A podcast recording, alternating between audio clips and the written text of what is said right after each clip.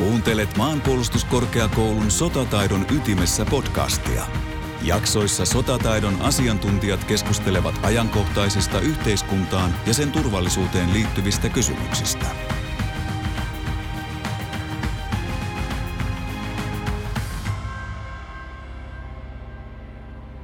Tervetuloa kuuntelemaan operaatiotaidon ja taktiikan podcastia. Minä olen sotilasprofessori Marko Palokangas ja tällä kertaa kanssani keskustelemassa on sotatieteiden tohtori, tutkija Markus Häyhtiö. Tervetuloa Markus. Kiitos Marko. Olemme sotataidon ytimessä, sillä tässä jaksossa keskustelemme sodan yksityisistä toimijoista ja sodankäynnin yksityistämisen piirteistä keskittyen Ukrainan sotaan. Podcastissa keskitytään yhtäältä sodankäynnin uusiin toimijoihin ja toisaalta ikivanhaan tapaan hyödyntää yksityisiä yrityksiä, kumppaneita, palveluntarjoajia ja jopa palkkasotureita osana nykyaikaista sotaa. Aluksi hieman kanssakeskustelijastani, eli Markus Häyttiöstä, joka on siis sotatieteiden tohtori taustalta ja tekee paraikaa postdoc, eli tohtorin väitöskirjan jälkeistä jatkotutkimusta – aiheesta. Kerro Markus lyhyesti, mikä sinun tutkimusaiheesi on ja miten se liittyy tähän keskusteluun? No tällä hetkellä mä tutkin yksityisen ja julkisen välistä yhteistyötä sotilasympäristössä ja painopiste on viimeisimmässä artikkelissa epäsymmetrisen sodankäynnin vaikutuksista yksityisen ja julkisen väliseen yhteistyöhön – niin kuin toi mun väitöskirja, joka julkaistiin 2018, käsitteli yksityisen ja julkisen välistä yhteistyötä, public-private partnershipia, niin sillä tiellä tässä ollaan menty vuodesta 2018 eteenpäin. Että seuraava julkaisu taitaa tulla tässä tai ensi kuussa viimeistään kirjassa, jossa olet toimittajana. Kyllä, eli Sodan usvaa artikkelikokoelma, jossa tosiaan Markus on yhtenä kirjoittajana ja omasta tutkimusaiheestaan siinä kirjoittaa. Mennään sitten vähän tarkemmin tähän aiheeseen. Hieman johdatuksena voidaan sanoa, että modernin nykyaikaisten konfliktien luonteeseen kuuluu yksityisten toimijoiden aktiivinen toiminta konfliktien eri vaiheissa ja eri rooleissa. Yksityiset toimijat tukevat, kouluttavat, huoltavat ja itse asiassa mahdollistavat palveluillaan konfliktissa toimivan julkisen komponentin toimintaa hyvinkin laajasti.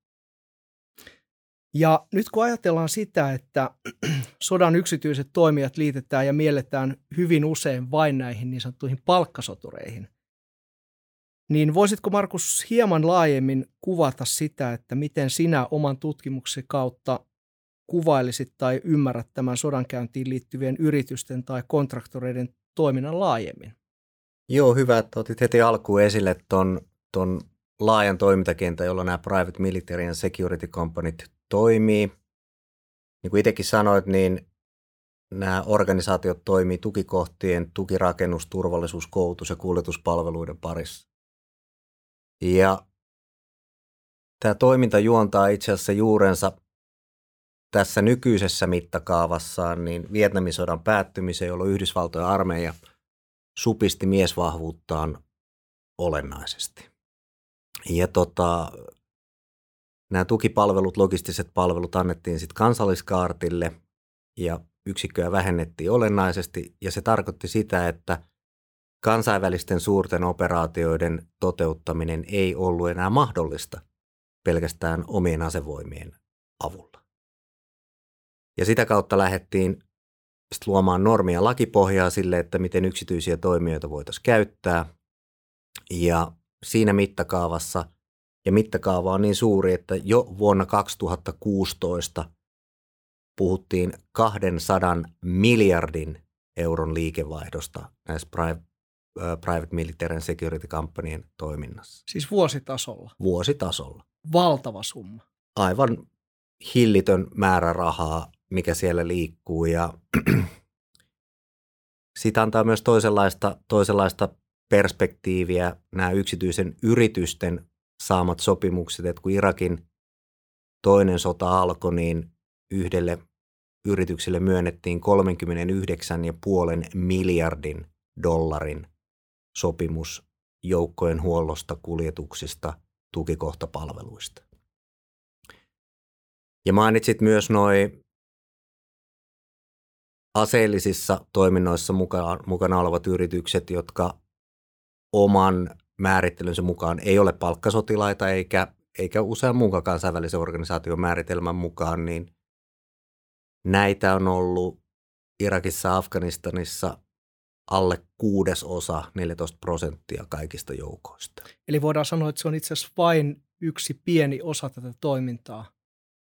Hyvin pieni osa ja sitten suurimmat toimijat alalla niin on, on, on ainakin näennäisesti sitoutunut tällaiseen kuin Montreux-dokumentti, joka lähtee siitä, että yritykset on suojaavissa tehtävissä eikä offensiivisissa tehtävissä ollenkaan, niin se vie sitten näiltä palkkasotilasorganisaatiolta vähän terää pois. Toki siellä on tosi kovissakin ö, aseellisissa tehtävissä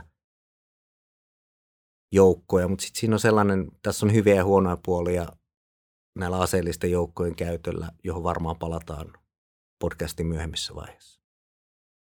Hyvä. Mä tartun muutamaan kohtaan, mitkä tuossa tuot esille. Mennään vähän taaksepäin itse asiassa vielä historiaa. Nythän sodan luonne ylipäätään sodan käynti on pitänyt aina sisällään ö, ulkopuolista tukea, esimerkiksi siviilitoimijoilta. Muistan, että toisessa maailmansodassa niin Saksan asevoimat käytti hyvin paljon esimerkiksi huollollisiin tehtäviin, ruokahuoltoon – jopa e, tekniikkaan liittyviä tukitoimintoja, joita yritykset tuottivat. Mainitsit Vietnamin sodan, siellä on nähty sitä, ja sen jälkeen lähes jokaisessa sodassa. Tämähän ei sinällään ole mikään uusi asia, vai mitä olet mieltä? Ei, että mieluumminkin voitaisiin sanoa, että niinku ympyrä on sulkeutumassa pikkuhiljaa, että niinku kansallisvaltioiden ylläpitämät asevoimat, jotka on pitänyt itse huolta itsestään kokonaisuudessaan, niin – ei historian valossa ole kauhean, kauhean niin kuin pitkä asia. Mä en ole sotahistorioitsija, mutta sen verran tiedän, että puhutaan niin kuin muutama sata vuotta vanhasta asiasta. Kyllä. No nyt mennään itse asiassa siihen pääkysymykseen, joka varmasti kaikkia askarruttaa. Minkä takia kansallisvaltioiden asevoimat käyttää näitä yrityksiä tai yksityisiä palveluita? Onko, onko, onko se tavallaan välttämättömyys? Onko se tapa siirtää riskiä kolmannelle osapuolelle, onko se tapa kenties kiertää kansainvälistä lainsäädäntöä vai mistä on kyse? No sä mainitsit itse asiassa kaikki ne syyt, minkä takia näitä, näitä yksityisiä palveluita käytetään. Lähtökohtahan on se, että esimerkiksi NATO kirjaa omassa logistiikkaoppaassaan, että yksityisten, yksityisten tota, toimijoiden käyttö on suositeltavaa ja niitä tulisi käyttää sellaisissa tilanteissa, kun oman organisaation kompetenssi ei riitä jonkun tehtävän suorittamisessa. Se on kirjattu Naton logistiikkaoppaas, että tällöin käytetään yksityisiä toimijoita. Jos mietitään, mietitään jotain isoa kansainvälistä operaatiota, jossa me tiedän, että säkin olet ollut osana, niin on aivan päivänselvä asia, että yhdelläkään kansallisvaltiolla ei ole mahdollisuutta ylläpitää sellaista valmiutta, jota nämä organis- ö, operaatiot vaatii olisi kansantaloudellisesti, taloudellisesti joka tapauksessa täysin tekemätön paikka. Eikä se ole edes kauhean tehokasta, jos katsotaan nyt tätä viimeisintä sotaa, joka on käynnissä. Viittasit myös tuohon tota, vastuun siirtämiseen, niin me tutkittiin tohtori Jukka Mattilan kanssa tällaista asiaa kuin yksityisten palveluiden legitimointia, niin sen tutkimuksen perusteella on aivan selvää, että yksityisiä joukkoja käytetään sen takia, kun valtiolliset päättäjät ja julkiset päättäjät haluaa luoda etäisyyttä konfliktiin. Mutta tälläkin on sitten miinus, miinusmerkkinsä sen takia, että on esimerkkejä, että ollaan lähetty niin sanotusti liian kepein voimin liikkeelle, kun ollaan luotettu yksityisiin toimijoihin, jolloin se kriisi on itse asiassa eskaloitunut siihen pisteeseen, että ollaan jouduttu kansallisarmeijoillakin käymään sitten taistoon, että se, se Etelä-Väli-Amerikasta löytyy tällaisia esimerkkejä Yhdysvaltojen kohdalta. No sitten meillä on historiassa ja jopa nykyaikanakin paljon esimerkkejä näistä isoista yrityksistä, jotka toimii osana sodankäyntiä tai tukee sotaa omilla kyvyillään ja toiminnoillaan. Yhdysvaltalainen Blackwater on kenties yksi tunnetuimmista, Dyncorp ja sitten on venäläinen Wagner Group. Voisitko hieman kuvailla niitä yksityisiä toimijoita ikään kuin yrityksien näkökul- yritysten näkökulmasta? Miten he, he toimii, miten he rakentaa sen oman organisaationsa ja millä tavalla he tuottaa sitä palvelua? Et määritteleekö tavallaan se ää, kansallisvaltio tai sodan osapuolisen tilaus kirjan tai kannan, että teidän pitää tuottaa tällaiset palvelut ja tuleeko se jotain vaatimusmäärittelyitä vai onko se siitä yrityksestä itsestään lähtöisin, että me kerromme teille, mitä me voimme tehdä ja te ostatte meiltä palvelu. Miten tämä toimii? Tota, nyt ihan ensimmäiseksi pitää sanoa, että nuo yritykset, joita mainitsit, niin ainoa, joka on tällä hetkellä noilla nimillä olemassa, on enää Wagner, koska alalle kuuluu olennaisena se, että, että tota, yritysten nimet vaihtuu yritysten toiminnan luonteesta johtuen aika, aika nopeastikin. Et brittiläinen Dyncorp on amentunut tällä hetkellä ja Blackwaterin tämänhetkistä nimeä, jos googlaisi, niin ne sitten suoraan sanoen muista, mikä se on tällä hetkellä. Minkä takia ne vaihtaa nimeä? Pyr- pyrkii se peittämään oma historiansa – katkaisemaan sen vanhan... Omistussuhteiden muutosten jälkeen esimerkiksi Blackwaterilla oli kaksi nokkahenkiä, josta toinen päätti irtautua toiminnasta, niin siinä on varmaan jotain juridisia toimia. En, se on...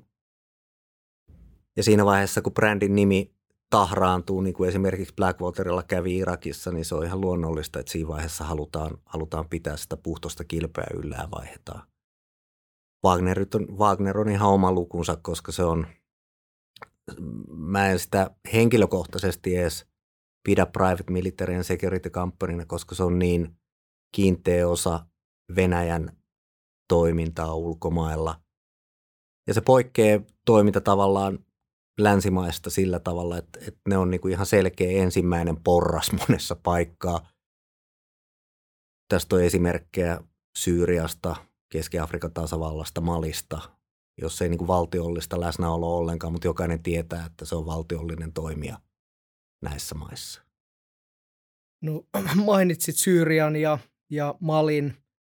Ää, Libyo, Liby, Libyossakin oli ilmeisesti. Ja, ja nyt jos katsotaan vähän lukuja vielä, niin kansainvälisen tutkimuksen mukaan Irakin ja Afganistanin sodissa työskenteli noin 250 000 yksityisen puolen työntekijää. Onko se paljon vai vähän?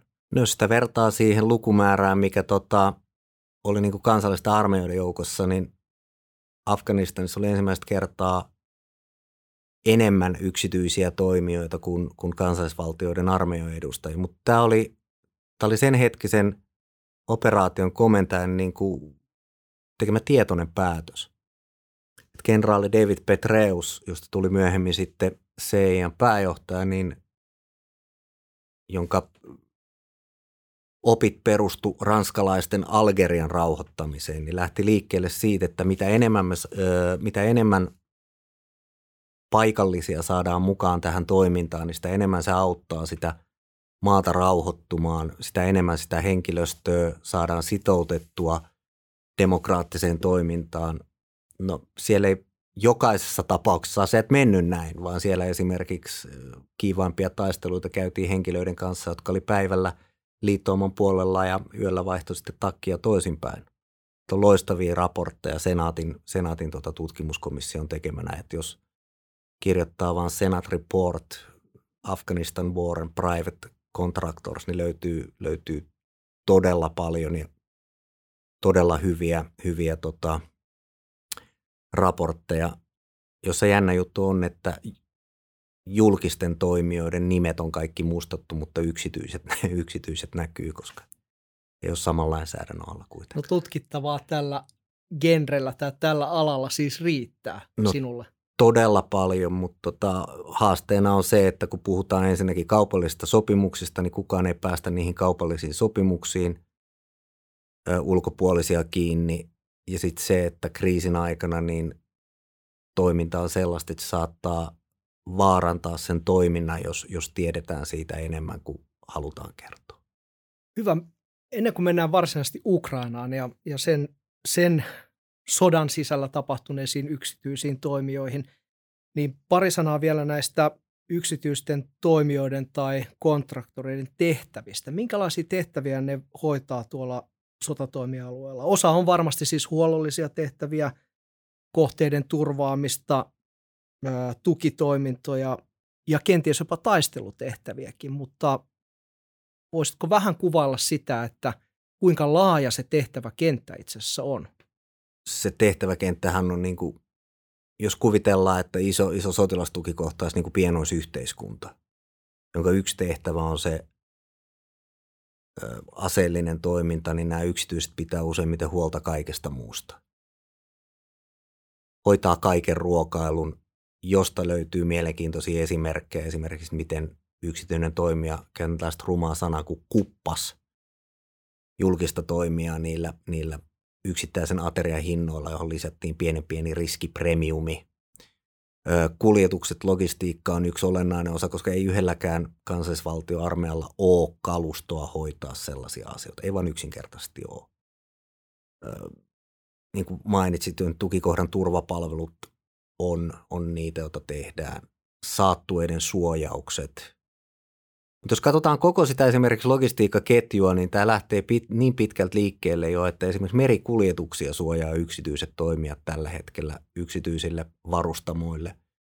Ja se on ollut, ollut sellainen tota, Somalian rannikolla on iso, iso tota, rahanlähde näille yks, yksityisille toimijoille, mutta se on enemmän pyssyhommia kuin mikään muu. Sellainen asia vielä, mainitsit tuosta ton tota, toisen maailmansodan, niin – suuri osa saksalaisista tuli, Ylen, Ylen teemalta löytyy siitä äärimmäisen mielenkiintoinen dokumentti, niin siinä oli sellainen ero, että valtio teki sopimukset kyllä näiden yksityisten yritysten kanssa. Mutta nämä yritykset käytti hyvin pitkälle esimerkiksi niin kuin orjatyövoimaa, mikä tarkoitti, että yritykset tahkos rahaa todella suuressa määrin mutta se keino, millä se tehtiin, niin se, se ei ollut tietenkään kaikki ymmärtää millään tapaa eettistä.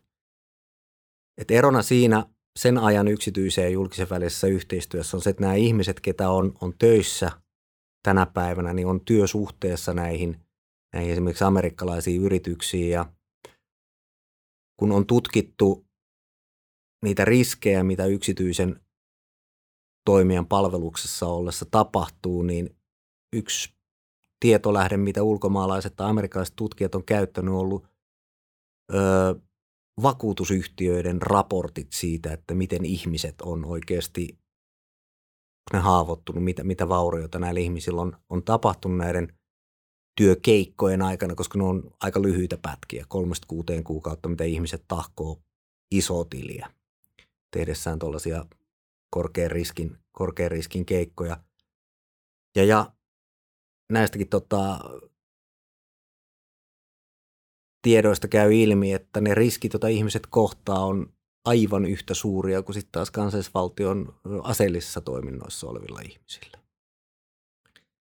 Miten vielä, vielä yksi kysymys ennen sitä tai teema, tämä lainsäädäntö, joka on hyvin vaikea asia. Tiedän, että sinullakaan ei ole siihen yhtä oikeaa näkökulmaa tai vastausta, koska se on hyvin harmaa alue, mutta – lasketaanko kansainvälisen lainsäädännön mukaan nämä yksityiset toimijat, on ne sitten tukitehtävissä tai huollollisissa tehtävissä tai jopa sotilaana asekädessä sen, lasketaanko ne sotilaiksi, sodan osapuoliksi? Jos oltaisiin Yhdysvalloissa, niin sanoin, että nyt tuli kierrepallo, koska tällaisen yrityksen henkilöstö on, on monikansallista. Ja silloin henkilö ulkomailla toimiessaan on oman maansa lainsäädännön, yrityksen lainsäädännön ja kohdemaan lainsäädännön alainen.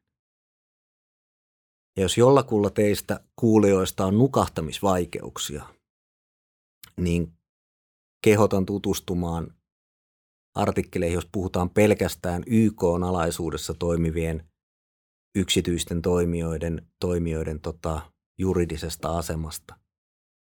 Mutta sitten toisaalta on, on tällainen jännä asia, että jokainen henkilö, jokainen organisaatio, joka lisää tällaisen termin kuin englantilainen, englanniksi sanotaan warfighting capability, niin voidaan katsoa olevan osa sitä aseellista toimia, jolloin siviilihenkilö, joka esimerkiksi lastaa oman yrityksensä palkkalistoilla ohjuksia lentokoneeseen lisää kansallisarmeijan warfighting capability olisi silloin legimi kohde sotilastoimille. Mutta sitten toisaalta tällainen yksityinen henkilö ei toimi todistettavan käskyvallan alla tietyssä univormussa noudattaen tiettyä sotilaista hierarkiaa, mikä tulee Geneven sopimuksesta, nämä perussäännöt, joka katsotaan sotilaaksi. Tuo on todella kimurantti ja vaikea alue, josta ei yhtä yksittäistä selvää vastausta ole. Hyvin mielenkiintoinen yksityiskohta tässä viitekehyksessä on se, että Euroopan unioni, Euroopan turvallisuus- ja yhteistyöjärjestely Etyj sekä NATO ovat siis määritelleet kaupallisille toimijoille laillistetun oikeudellisen aseman tarjota palveluita valtiolle ja kansalaisjärjestöille. Mutta sitten taas tämän kehyksen ulkopuolella ja sopimusten ulkopuolellahan on de facto Venäjä, Kiina ja hyvin moni muu valtio, muun muassa Ukraina, josta päästäänkin Ukrainaan ja siihen, mitä, mitä siellä on tapahtunut viime aikoina ja millä tavalla kenties yksityiset toimijat siellä näyttäytyy, niin julkisuudessahan on oikeastaan puhuttu vain ja ainoastaan Wagner Groupin läsnäolosta, eli Venäjän asevoimien lähellä olevan yksityisen yrityksen toiminnasta, jossa jopa sodan alkuvaiheessa uutisoitiin, että noin 400 Wagner Groupin taistelijaa ympäri maailmaa kerättiin kohti Kiovaa tulevan sotilaskolonan mukaan he tehtävänään likvidoida Ukrainan hallintoja, ennen kaikkea presidentti Volodymyr Zelenski. Miten näet tämän, tämän Ukrainan tilanteen näyttäytyvän tässä yksityisten toimijoiden käytössä? Se on tosi tota, kaikessa karmeudessaan niin tosi mielenkiintoinen konflikti siinä mielessä, että ainoa tunnistettu yksityinen toimija tällä hetkellä siellä on Wagner. Ja sä mainitsit tuossa julkisuuteenkin tulleen tehtävä, mikä tälle Wagner Groupille annettiin, ja se on yksi niistä, mm, käytän termiä perinteisistä syistä, minkä takia yksityisiä toimijoita käytetään. Kysyit tuossa aikaisemmin, että mitä niitä syitä on, niin yksi on rahallinen säästö, yksi on tämä etäisyyden luominen. Yksityisillä saattaa olla sellaista osaamista, mitä julkisella, julkisella puolella ei ole, ja sitten on mahdollisuus kouluttaa näitä uusia asioita, mikä sitten taas vie Ukraina. Mutta siinä on, saattoi olla enemmän kyllä nyt kyse Wagnerin kohdalta tällaisesta publicity-stantista, koska sinne tuotiin ö, taistelijoita, joiden maine on erittäin kyseenalainen. Siellä oli tsetseenitaistelijoita, jotka oli Wagnerin palkkalistoilla ja sitten taistelukokemusta omaavia henkilöitä tuotiin Syyriasta ja Libyasta, niin kuin sanoit, sinne, sinne paikan päälle. Kerättiin länsimaisittain aika nimellisillä rahasummilla, mutta he, heidän niin kuin viitekehyksessään isoilla. Mutta sitten toisaalta tämä heidän varsinainen vaikutuksensa jäi Ukrainan kannalta hyvin, niin, hyvin minimaaliseksi tai pieneksi. Toki on väitteitä, että ihan sodan alkuvaiheessa niin, niin äh, presidentin palatsissa asti olisi taisteltu erikoisjoukkojen ja ja Ukrainan paikallisten välillä, mutta mä en ole tällaista tietoa itse nähnyt, mutta olen kuullut väitettävän. Niin tällaisen pelon luominen tällaisella on se yksi syy kanssa, minkä takia halutaan tuoda kurkunleikkaajat paikalle. Eli mo- moraalinen vaikutus, kyllä. vastapuolen moraalia heikentääkseen. Kyllä, ihan, niin kuin, ihan suoraan, että ja sitä rummutettiin julkisuudessa tosi paljon, joka sitten kääntyi itseään vastaan, kun nähtiin näitä videopätkiä, jossa kaverit, ketä oli pyydetty sinne rahasta, ei osannut taistella ollenkaan, vaan etupää sampu vastapäisen talon ränneen ja sieltä harakoita alas, jota näkyy todella paljon, mikä oli sitten taas vasta, vastavoima tälle, tälle tota, pelottelutaktiikalle, jota Venäjä teki. No nyt me olemme viime aikoina, kuukausina ikävä kyllä nähneet uutisoinnista hyvin paljon näitä Venäjän asevoimien tekemiä raakuuksia, ryöstelyä, naisten, jopa lasten raiskaamista ja ennen kaikkea siviilikohteiden tuhoamista. Nyt jos Venäjän asevoimat ovat käyttäneet Wagner Groupia te- tekemään näitä tehtäviä, niin miten näet, onko Wagner Group se, joka on vastuussa sotarikoksista vai Venäjän asevoimat vai pystyykö Venäjän asevoimat kiistämään tämän yhteyden Wagner Groupiin ja ulkoistamaan tavallaan myöskin ne sotarikokset tälle yksityiselle toimijalle. Tuota Venäjän ulkoministerihän totesi päämedian Tassin haastattelussa kaksi vuotta sitten, että Venäjällä ei ole olemassa yhtään yksityistä sotilasyritystä, koska Venäjän laki kieltää ne. Ja jos se joku yksityinen toimija toimii ja tekee sodan oikeussääntöjen vastaisia asioita, niin mä näkisin aika luonnollisena, että Venäjän valtio koittaa ö,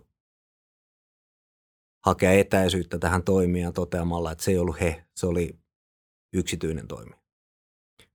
Ja tästähän näkyy ihan selkeä esimerkki vuosien takaa. Nyt, mä en, nyt mun on pakko pyytää anteeksi, mä en muista kumpi se oli Syyria vai Libya, jossa amerikkalaiset joukot oli kohtas venäläisen palkkasotilasjoukon usean sadan miehen osaston. Ja amerikkalainen komentaja ymmärsi, että nyt ollaan niin kuin maailmanpalon äärellä, jos hän tekee vääriä valintoja. Ja otti yhteyttä sitten omiin komentajiinsa, jotka jonkun punaisen linjan langan puhelimen kautta saisi yhteyden venäläisiin, niin venäläisten vastaus oli, että ei siellä ole yhtään venäläistä. Ja tosiasiallisesti siellä kaatu useita Venäjän kansalaisia osana tätä yksityistä yritystä, joka oli tekemässä hyökkäystä kohti ö, öljylähteitä siellä. Joten tuo toimintatapa, mikä nyt Ukrainassakin on todennäköinen, niin on se, että etäisyyden luomisen strategiaa tai doktriinia hyödyntäen, niin, niin koitetaan luoda etäisyyttä. Mutta sotarikokset ei kuitenkaan ole valtiorikoksia mun käsittääkseni, vaan ne on, ne on yksityisen henkilön tekemiä asioita, jossa tänään on itse asiassa ensimmäinen oikeudenkäynti Ukrainassa lähdössä liikkeelle. No nyt sortumatta yhtään spekulointiin tai jossitteluun. Tuossa sodassa Ukrainassa oli hyvin mielenkiintoinen tapahtumaketju tai kulku tai oikeastaan ajan hetki tuossa maaliskuun loppupuolella huhtikuun alussa, jossa me kaikki muistamme uutisoinnista sen valko rajalta lähes Kiovan esikaupunkialueelle ulottuneen useita kymmeniä kilometrejä, 60-80 kilometriä pitkän ajoneuvokolonnan, jossa oli siis mitä ilmeisimmin tarkoitus työntää sitä huollollista tukea sinne Ukrainan sisäosia ennen kaikkea Kiovan esikaupunkialueella taisteleviin näihin pataljonan taisteluosastoihin. Ja kun me näimme niitä uutisia, niin pystyi hyvin nopeasti todistamaan sen, että se huolto, jota Venäjän asevoimat käytti, niin se oli organista asevoimien omaa huoltoa. Ne oli maastopuut päällä olevia sotilaita, jotka lastasi sinne ajo- ajoneuvoihin ampumatarvikkeita, täydennysmiehistöä, ruokaa, juomaa, polttoainetta. Mitä jos Venäjän asevoimat olisi käyttänytkin yksityisiä toimijoita työntämään sitä huoltoa ja vapauttaneet ne asevoimien sotilaat varsinaisiin taistelutehtäviin, niin olisiko sillä ollut ratkaisevaa merkitystä? Ja ei nyt jossitella, mutta kuitenkin tämä on mielenkiintoinen ei, asetelma. Ei, ei tarvi edes jossitella, jos miettii sitä, että puhuttiin kuitenkin alueesta, jossa Venäjällä oli suvereeni ilmaherruus. Sitä kolonnaa kohtaa hyökättiin kyllä, mutta ei niin kuin, mm, saisi ratkaisevia asioita. Sehän hyytyi siihen, että sieltä loppui ihmisiltä ruoka ja vaunuista polttoaine. Se hyytyi siihen. Nyt jos mietitään, että yhdellä tank, tällaisella tankkiautolla pystyy noin neljä miehistön kuljetusvaunua tekee polttoainetäydennyksen vuorokaudeksi. Niin mä en voinut mitään muuta kuin ihmetellä. Siis luojan kiitos näin tapahtui. Mä en voinut mitään muuta kuin ihmetellä, että miten voi olla mahdollista, että maa, jossa on resursseja, jossa on tällä hetkellä yksityisiä toimijoita, jotka on kuitenkin niin läheisessä kontaktissa julkiseen valtaan, koska yksityistä isoa bisnestä ei tehdä ilman julkisen vallan hyväksyntää. Miten niitä ei oltu paljastettu tähän? Miten on mahdollista, että haluttiin edelleen noudattaa rautateihin tukeutuva huollon periaatteita, niin kuin äsken mainitsit itsekin orgaanisen täydennyksen ja huollon periaatetta, liikuttiin kuitenkin maastossa, jossa olisi ollut äärettömän helppoa tehdä. Ja jos tämä olisi hoidettu toisella tapaa, niin sotilaana itsekin tiedät, että tuollaisen mies- ja kalustomäärän lisääminen johonkin oikeaan kohtaan painopisteeseen, niin olisi todennäköisesti saattanut olla se paikka, jossa vaan kieli olisi mennyt toiseen suuntaan. Eli taistelun kulminaatiopiste, joka olisi ratkaisultaan kenties jopa muuttanut taistelua Venäjän asevoimille edullisemmaksi siellä Kiovan Isosti, ja jos katsot sitä ajankohtaa, niin tarkkoja päiviä on nyt mielessä, mutta jos mietitään sitä länsimaiden ja Yhdysvaltojen antamaa aseapua, joka lähti aika hitaasti liikkeelle, niin toi antoi peliaikaa Ukrainalle ihan valtavan paljon kouluttaa ihmisiä panssaritorjunta-aseisiin, öö, saada uutta aseistusta, hoitaa puolustus siihen kuntoon, että, että nyt jopa Naton pääsihteeri tänään uutisessa puhuu Ukrainan voitosta. Siellä on jännä, siellä on muutama tällainen pikkukohta, jotka, jotka niin kuin selkeästi erottuu erottuu tuossa sodassa, mutta tämä oli niin kuin meidän aihepiirin kannalta niin kuin sellainen, että mitä ihmettä täällä tapahtuu. Äärimmäisen mielenkiintoinen seikka. Tuota, vielä palaan hetkeksi siihen, siihen varsinaisesti Venäjän asevoimien omaan toimintaan ja viittasitkin tämän huollon kykyyn toimia ja aika paljon sitoutua nimenomaan rautatiekuljetuksiin, niin tämähän on kyllä siis pitkäaikainen perinne, vuosikymmeniä jopa lähes vuosisadan mittainen perinne, että joukkoja siirrellään ja huoltoa työnnetään rautateitä pitkin, koska se on, se, se on heille se asia, jonka he osaavat. Ja tässä saattaa olla yksi syy siihen, että ei tavallaan päästä irti niistä omista sotilasperinteistä, traditioista, tavasta toimia, vaikka tarjolla olisikin näitä – erilaisia vaihtoehtoja, kuten sitten yksityisten yritysten hyödyntämistä esimerkiksi huollollisiin tehtäviin. Tai ehkä siellä on käsitetty tämä yksityisen ja julkisen välinen yhteistyö toisella tavalla kuin länsimaiset. Siellä se on tarkoittanut sitä, että joukon komentaja on hyödyntänyt sitä yksityistä palvelua esimerkiksi ostamalla itselleen uuden jahdin. Joten... Niin, eli tämä pitkälle juurtunut korruptio ja, ja myöskin ehkä, ehkä jopa suoranainen välistä veto on voinut vaikuttaa siihen – yksityisen toimijan ja asevoiman väliseen yhteistoimintaan heikentävästi? No vaikuttaisi ainakin siltä, että, että ei voi tehdä luotettavaa diiliä asiasta, jonka, jonka tota, täytäntöönpano on hyvin epävarma. Että jos tuodaan tähän kotimaiseen kontekstiin, niin puolustusvoimilla on strategisia kumppaneita, jotka sitoutuu tiettyihin asioihin. Piste, ne on sitoutuu ja niitä arvioidaan ja öö, auditoidaan tasaisin välein, että onko suorituskyky sillä tasolla, kun sopimuksessa on sovittu. Mutta sitten tämä on spekulaatio, koska en ole venäläisen kulttuurin asiantuntija, mutta maa, jossa henkilösuhteet merkitsee tai on kaikki kaikessa, niin kuka haluaa sitoutua kymmenen vuoden päähän olevaan mahdolliseen tapahtumaan, joka on kriisi, joka voi puhjeta ja sitoo omat, omat voimavarassa siihen vai katsotaanko se henkilökohtaisen hyödyn ja henkilökohtaisen tota, omaisuuden kasvattamisen mahdollisuutena tällainen asia. No nyt olemme puhuneet Venäjän asevoimien toiminnasta ja Wagner Groupista hieman, mutta nyt on pakko nostaa esille kysymys ja tiedän, että tähän ei ole välttämättä minkäänlaista faktista todistusvoimaista vastausta, mutta miten näet, onko mahdollista, että siellä toimii myöskin Ukrainan asevoimien tai Ukrainan puolustusvoimien puolella heitä tukeakseen esimerkiksi länsimaisia yksityisiä yrityksiä? Mä olisin kovin yllättynyt, jos näin ei olisi. Siis todella yllättynyt. Jos katsotaan sitä suorituskyvyn nostoa esimerkiksi uusien asejärjestelmien kohdalta, jota, jota Ukrainalle on toimitettu, niin jos me Suomessa koulutetaan varusmiestä minimissään viisi ja puoli kuukautta ammattilaisten toimesta, niin ei ne ihmiset ole sitä oppia niin kuin YouTubesta hakenut. Et mä olisin todella, todella yllättynyt, jos siellä ei olisi yksityisiä yrityksiä, jotka kuitenkin saa rahoituksensa valtiolliselta toimijalta.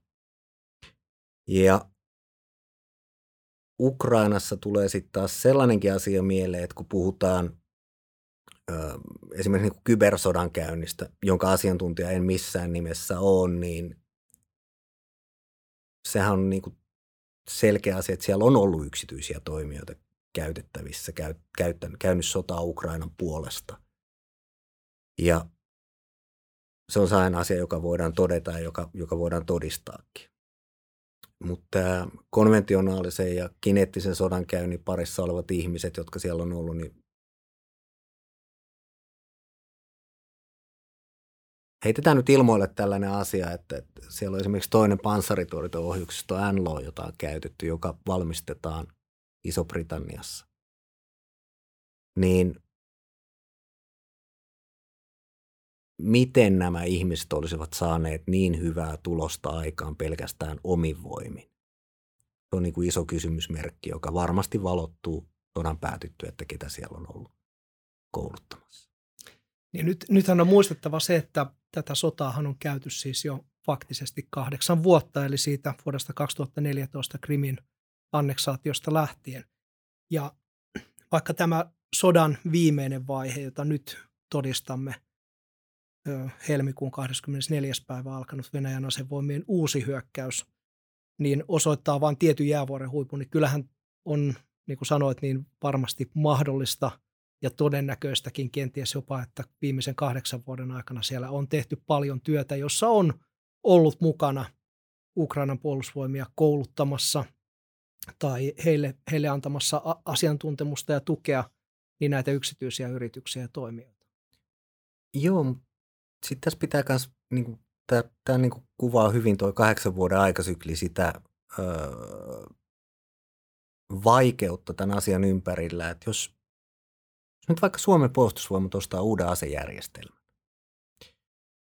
tai pelkästään uuden, puhutaan edes pelkästään järjestelmän, uuden aseen, niin luonnollisesti sen toimittaja tuo omat asiantuntijansa kertomaan, että mistä napista ja näin tätä hoidetaan ja tietyn hankintaprosessin mukaan, niin hyvä kysymys on, että onko tällainen yritys, joka myy esimerkiksi aseita, niin lasketaanko se tähän private military and security companyksi vai onko se normaali toimija, joka tekee vain omaa liiketoimintaansa omalla liiketoiminta-alueella. Tämä, tämä niin kuin yksittäisenä asiana kertoo sen tutkimuksen vaikeudesta, mitä, miten määritellään ne toimijat. Mutta ennen kaikkea se kertoo siitä, että miten laaja tämä aihe on, että se on paljon muuta kuin kauhean monta kertaa ihmisten kuvitelmat palkkasotilaat, jotka tulee paikan päällä ja rupeaa tekemään niitä asioita. Hyvin paljon laajempi. Ja meidän suomalaisena on sitä, niin kuin mä olen joskus aikaisemminkin sanonut, aika vaikea sitä ymmärtää, kun tämä meidän kokonaismaanpuolustuksen konsepti on sellainen, että me sidotaan todella hyvin julkiset, yksityiset, kaikki tukemaan sitä kokonaismaanpuolustusta. Ja tämä on se asia, joka esimerkiksi ulkomaalaisille ihmisille, joilla on esitellyt Suomen vapaaehtoistoimintaa nyt pari viime kuukauden aikana aika monta kertaa, erittäin vaikea ymmärtää. Ei käsitä sitä millään, että miten tämä on mahdollista, että täällä toimitaan näin. Tämä on Suomen tapa toimia. Ja varmaan kuulijoita kiinnostaa sekin, että, että miten Suomessa tota, – tällaisen asioiden kanssa toimitaan, niin muutaman kerran tullut esille se, että yksi yksityisen toimijan käyttötarkoitus on se, että koitetaan luoda niin kuin etäisyyttä toimijoihin. Mutta tämä meidän konsepti vie sen mahdollisuuden pois, koska kaikki tietää, että strateginen kumppani on strateginen kumppani. Ja sen takia me pyöri, Suomi pyörii mun mielestä vähemmän harmaalla alueella tässä asiassa kuin moni muu valtio – vaikka yksityisiä toimijoita on suomalaisiakin ulkomailla. Tähän loppuun voitaisiin synteesiksi tai keskustelun yhteenvedoksi sanoa, että olemme keskustelemassa tai keskustelleet nyt asiasta ja kohteesta, tutkimuskohteesta, joka on äärimmäisen mielenkiintoinen, ajankohtainen ja kuten hyvin kuvailit, niin vaikeasti ymmärrettävä, joka antaa mitä suurimmassa määrin sen vahvan mandaatin sinulla juuri tätä tutkia ja, ja en malta olla tähän loppuun mainostamatta sitä, että tosiaan Markus Häyhtiö tekee paraikaa ja valmistelee tutkimustyötään, jossa hän siis keskittyy tutkimaan yksityisten sotilaspalveluiden ja julkisen toimijan välistä yhteistyötä laajassa kontekstissa. Ja varmasti esimerkkejä tapaustutkimuksen keinoin löytyy monista viimeaikaista sodista ja kriiseistä, jossa näitä toimijoita näyttäytyy.